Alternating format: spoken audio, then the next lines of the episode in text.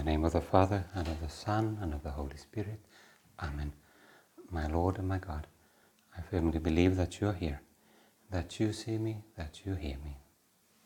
I adore you with profound reverence. I ask you for pardon of my sins and for grace to make this time of prayer fruitful. My Mother Immaculate, Saint Joseph, my Father and Lord, my guardian angel, intercede for me.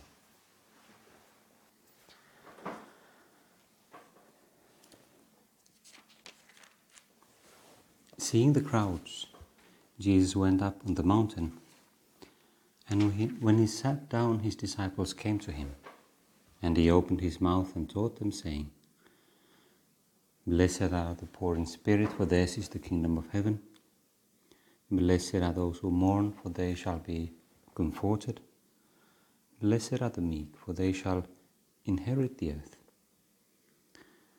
Blessed are those who hunger and thirst for righteousness, for they shall be satisfied. Blessed are the merciful, for they shall obtain mercy. Blessed are the pure in heart, for they shall see God. Blessed are the peacemakers, for they shall be called sons of God. Blessed are those who are persecuted for righteousness' sake, for this is the kingdom of heaven. So, Lord, you begin this Sermon on the Mount Sermon on the Mount, which we have been listening to in the Mass in the last couple of days. Wonderful centerpiece of Christian teaching, the teaching, preaching of Christ. And we can imagine, we can try to imagine in some way in our own mind or imagination what it would be like to, to sit down there at the feet of Jesus. Lord, to listen to you as you as you speak with authority. At the end of the description, St. Matthew summarizes that when Jesus finished these sayings, not just the ones we heard, but the whole three chapters, the crowds were astonished at his teaching, for he taught them as one who had authority, and not as the scribes. But this authority, Jesus, which you manifest, is a very deep authority, a very profound moral and spiritual authority. It is not power. It's not a manifestation of your divine power imposing itself on us. The authority is revealed in that deep and subtle wisdom and beauty of all those things, Jesus said, that you teach. The Beatitudes, which are like a like a kind of a painting description of of yourself and of Christian holiness.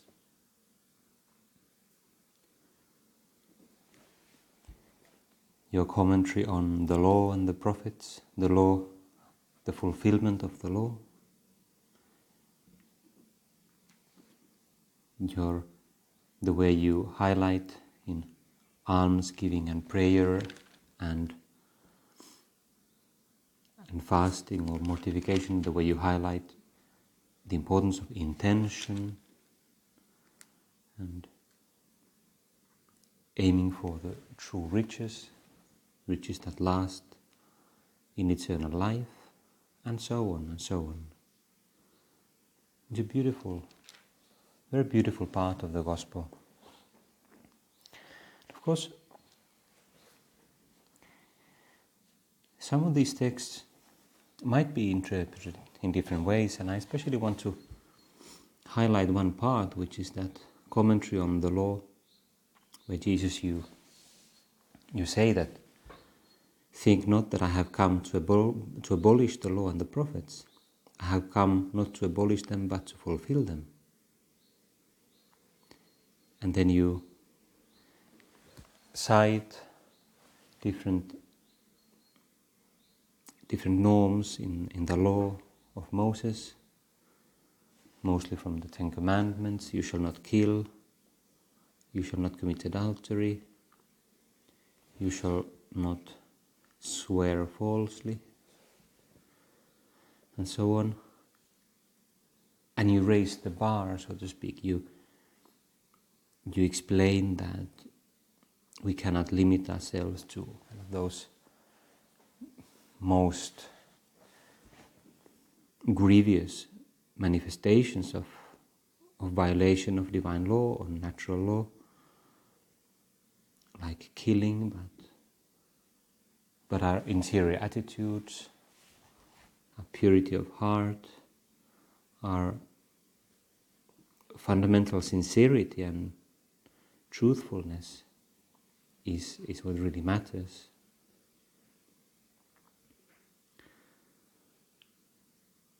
And you invite us, you invite us also to, to practice charity towards everyone. You have heard that it was said, You shall love your enemy, you shall love your neighbor and hate your enemy. But I say to you, love your enemies and pray for those who persecute you, so that you may be sons of your Father who is in heaven. For he makes his sun rise on the evil and on the good and sends rain on the just and on the unjust. For if you love those who love you, what reward have you? Do not even the tax collectors do the same? And if you salute only your brethren, what more are you doing than others? Not even the do not even the Gentiles do the same? You therefore must be perfect, as your heavenly Father is perfect. You therefore must be perfect. You must aim for perfection.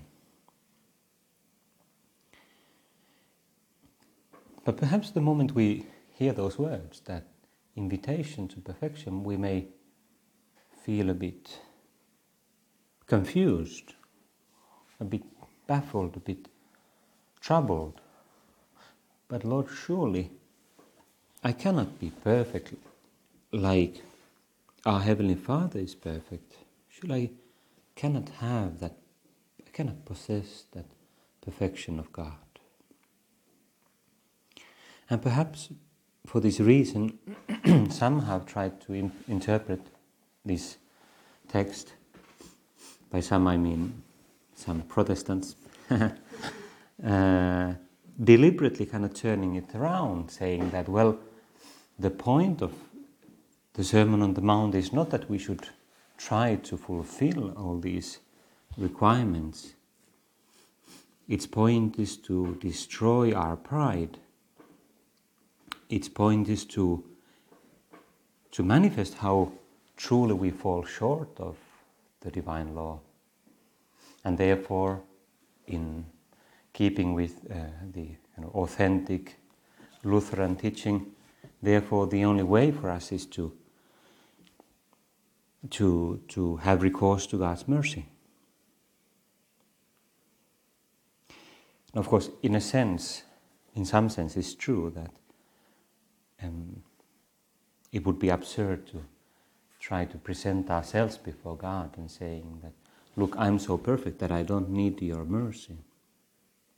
That would be manifestly absurd.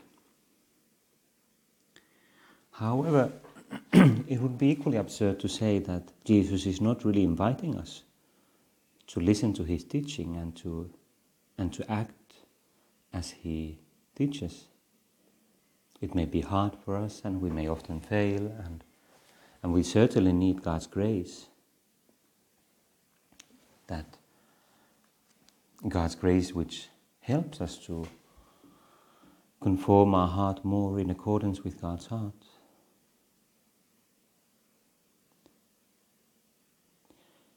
Certainly, we cannot be perfect by our own, and any kind of advance in this striving for holiness is primarily an act of God's grace, an action of the Holy Spirit in our, in our soul. But at the same time, it's equally important that we make an effort, that we take, Jesus, we take your words to heart, we meditate on them, we try to put them into practice.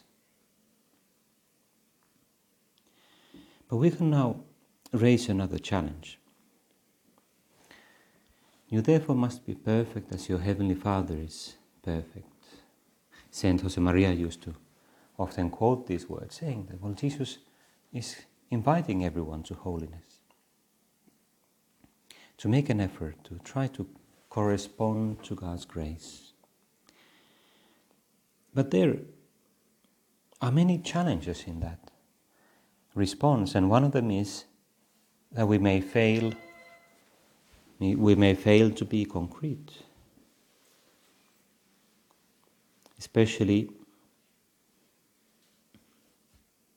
well maybe i'm exaggerating a bit but especially if we are quite young we can be attracted by lofty high goals. We may feel very much attracted by you know high ideals.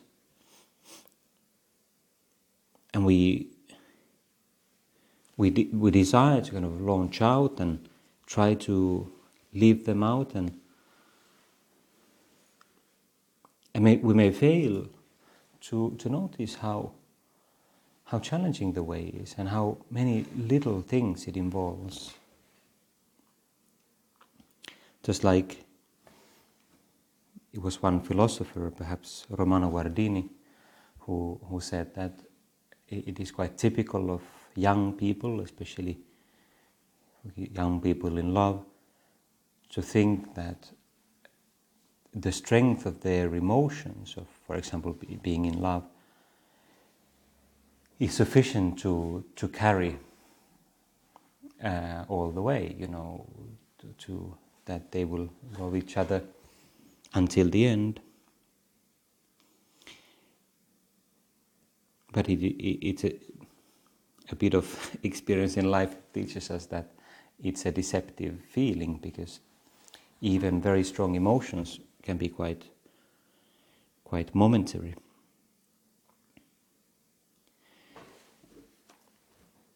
I'll tell one anecdote that I may have told some two years ago. It's related to St. John Henry Newman. I was with a group on a pilgrimage when John Henry Newman was canonized. We went to England and then Rome for the actual canonization in October 2019. And on the first day of the trip, we went to London, and there's there's a small church, Warwick Street, Warwick Street Catholic Church, um, which we, where we attended mass, and, and it happened to be Newman's feast day, which we didn't even know, uh, and that was celebrated in this ordinariate of Our Lady of Walsingham uh, church, and then it turns out that this church where we were was the first Catholic church that Newman, Newman ever visited as a young child. He was with his father going to some concert and he only remembered a boy swinging a censer, you know, this thing for the incense. And then the same afternoon I had some time kind of for myself, and I went around London where I had studied uh, many years earlier, and and I went to one church called Saint Anselm and Saint Cecilia on Kingsway in in central London. Um, it's not a an important church in any special way, but it's one where I used to go often which because it's almost next to the university where I studied at the LSE, and they had made this little leaflet uh, of Blessed John Henry Newman, who's going to be canonized. And it had the following text If you ask me what you are going to, if you ask me what you are to do in order to be perfect, I say, first, do not lie in bed beyond the due time of rising. Give your first thoughts to God. Make a good visit to the Blessed Sacrament. Say the Angelus devoutly. Eat and drink to God's glory. Say the Rosary well. Be recollected. Keep out bad thoughts. Make your evening meditation well. Examine yourself daily. Go to bed in good time. And you are already perfect. And it was a fascinating little text that I then I well I took a few of those leaflets with me because I thought it was excellent. And it was funny, the next day we went to Oxford, which was an important part of Newman's life. And I was chatting with one of the travel companions of, the, of this pilgrimage. And, and uh, it was funny because he's a person who who likes to sleep a lot. And so he said oh it's so wonderful because of the time difference you know two hour time difference because it was so easy to get up you know. And i because i'm always a bit rationalistic in these things i said well it only depends on what time you go to bed. Like time difference doesn't make any difference like ultimately. It depends on what, what time do you go to bed? And then I remembered this leaflet I said, Look, even Newman says, go to bed in good time, and you're already perfect. Like, you hear it. Got you, like, touche. So, but I think uh, this Newman's text is actually really useful. It's from a, a bit longer text known as A Short Road to Perfection in that text, St. John Henry Newman explains that um, it is the saying of holy men that if we wish to be perfect, we have nothing more to do than to perform the ordinary duties of the day well. Well, he, he's really, in a sense, summarizing the spirit of Opus Dei, that um, God doesn't expect anything extraordinary from us, normally at least, for most of us, but He expects us to to put love, to do out of love and well the ordinary things that are at hand. And in many ways, and Josemaria used to say that in many ways the kind of the, the, the, the trouble is when we imagine that, oh, if I had this amazing challenge, then I would be, you know, heroic. But we fail to make an effort in the little things that we actually can perform well. And and Newman continues that this is a short road to perfection. Short, not because easy, but because pertinent and intelligible. There are no short ways to perfection, but there are sure ones. He's very, very precise, very skillful in expressing this idea. It's not easy in the sense of yeah, just take it easy and you become, you reach holiness but it is a concrete way. And really, the point of Newman's list is not these specific things, they are just, you know, a bit of common sense, um, a concrete plan of spiritual life, and pretty much that's all there is to it. But they're concrete, they're specific.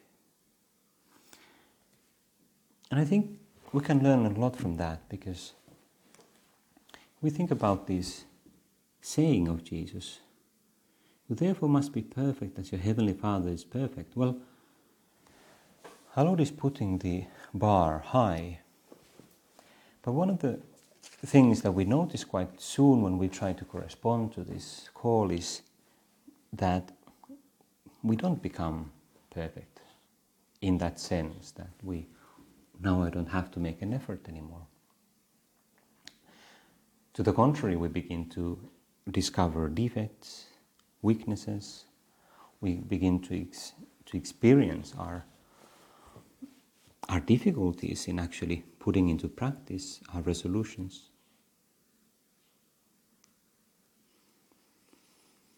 And therefore, there are two responses to that challenge. One is to give up, to say, Well, I can't. I'm not able to change myself. I just have to give up. You know, this call to perfection, mm, maybe it's for someone, but clearly I haven't been chosen by God because, you know, I'm so imperfect. Or God is not giving me His grace, or just, I'm not just the stuff of saints, you know. The other option is to acquire a deeper humility and to accept the challenge. To accept the challenge that, well, I have to make an effort all my life. And that is a way of loving. That is a way of loving God. That is the main way, one of the main ways in which I love God, that I make an effort from one day to another.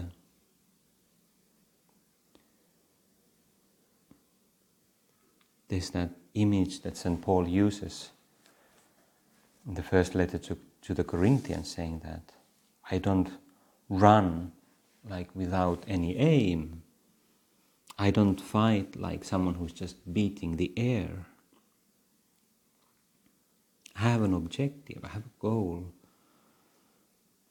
I have I know what I'm trying to do. Well we growing this sense of direction and trying to kind of the objectives through good formation, like well, in, including these meditations directed by a, led by a priest, or circles, or good spiritual reading, or spiritual classics, or daily examination of conscience, which John Henry Newman also recommended spiritual direction, so that we begin to see the concrete things, the details, the little things in which precisely I have to make an effort, that God is asking me to make an effort. They're not the same ones to everyone. And I don't have to make an effort in everything at once.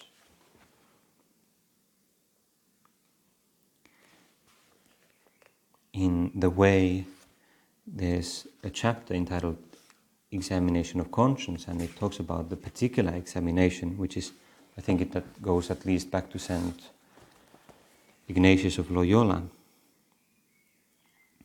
But he explains it like this Ask for light, is, insist on it, until the root is laid bare, and you can get at it with your battle axe, the particular examination.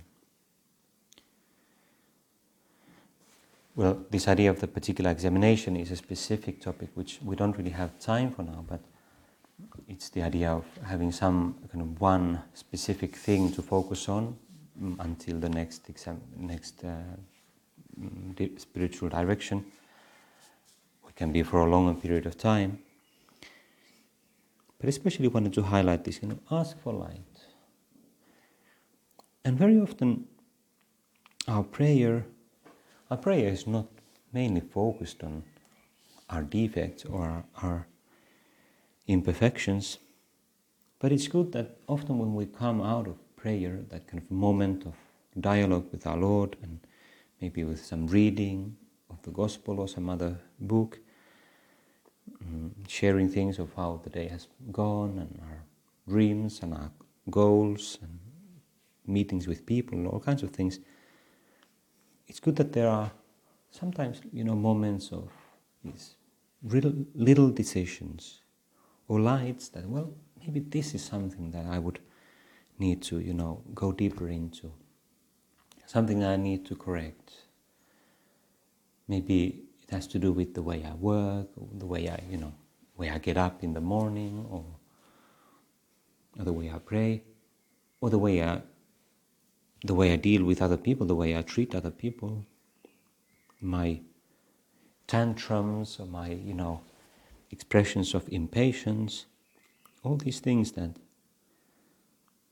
in themselves are small things but are important in the order of love.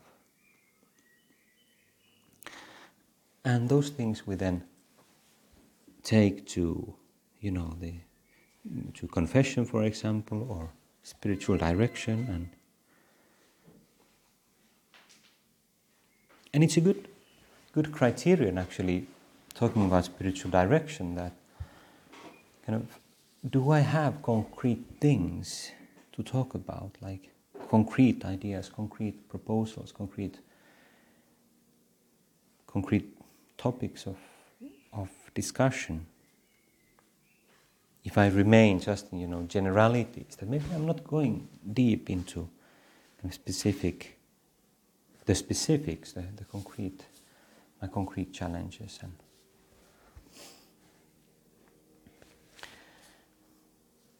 But of course, as we finish, let's remember the bigger picture, the bigger picture which Christ is teaching us here. You therefore must be perfect as your heavenly Father is perfect. Now, the perfection proper to God, the kind of the highest perfection of God, is, of course, love, charity. And Jesus gives us this statement commenting on this You shall love your neighbor and hate your enemy, but I say to you, love your enemies and pray for those who persecute you. So, of course, the most important thing is that love. And I think a very useful, very practical way of summarizing this is that, uh, you know, saying of Saint Josemaria that struggling for holiness, making an effort, is, is already a manifestation of love. If we do it out of love and not out of you know vanity or pride or you know some kind of perfectionistic attitude where we fail to, to acknowledge our our defects. No, of course we have to reject all that. But when we have the right intention out of love of God and also love of neighbor, you know, because for example the the way I treat other people has to do with love of neighbor is it's very much very relevant. So already that effort itself is love. And therefore making a good effort is is not a perfectionist thing. It's precisely as John Henry Newman said, it's, it's that road to perfection. Road to that perfection of God who is love. Well, let's finish our prayer asking the Blessed Virgin Mary also to help us. That we wouldn't we would never be you know pessimistic because of our failings, but rather humbly looking towards God humbly asking God for the grace we need. But we don't ask for, you know, incredible miracles. Lord, I pray that this defect of mine just disappears. No. Rather, I pray for light to see, okay, what are the things, Lord, that you want me to make an effort in? And give me the grace and the humility to make an effort that is, is worthwhile. To find those concrete and humble ways of of, of, of making that battle of love. I give you thanks, my God, for the good resolutions, affections, and inspirations which you have communicated to me in this time of prayer. I ask you for help to put them into effect. My Mother Immaculate, Saint Joseph, my Father and Lord, my guardian angel, intercede for me.